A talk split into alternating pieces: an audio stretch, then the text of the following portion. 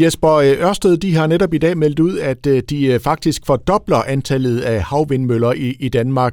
Fire store projekter skal efter planen i hvert fald stå færdige i 2027 eller 2028.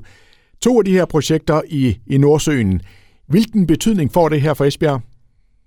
Jamen, det forventer jeg, der får en, en rigtig stor betydning. Det er jo helt oplagt, at når der skal sættes mere end 2 gigawatt øh, havvind op i Nordsøen øh, i det her tilfælde, at det så er Esbjerg, der bliver udskibningshavn dertil. Og møllerne bliver jo nok også så store, at øh, nogle af komponenterne måske endda kan komme til at skal, skal produceres, eller i hvert fald slut samles på Esbjerg Havn. Så det er jo dejligt, at der nu er nogen, der sætter konkrete handlinger bag de mange visioner, som jo Esbjerg-erklæringen var med til at sætte her i foråret. Nu begynder det altså at blive ret håndgribeligt. Nu skal møllerne sættes op, og der er en operatør, der melder sig på banen. Og det er jo et kæmpe stort projekt, det her. Er det noget, vi har kapacitet til, som det ser ud nu, eller forventer man, at der, der skal gøres yderligere? Jamen, vi er jo godt i gang med en udvidelse af Esbjerg Havn. Der er jo 580.000 nye kvadratmeter på vej.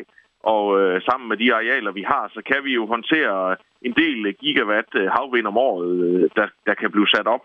Øh, så øh, der er kontrakter på noget, men, men der er også lidt i areal til nogle af de projekter, der ligger som det her nogle år ude i fremtiden. Så øh, det øh, tænker jeg godt kan håndteres, og øh, Øh, det er klart, at vi kan ikke øh, håndtere alle vindmøller i hele Nordsøen, øh, hvis alle de planer skal realiseres. Men, men projekter som dem her kan vi fint håndtere, hvis der er plads til dem i forhold til nogle af de andre projekter, der jo også uden for det danske område er i gang.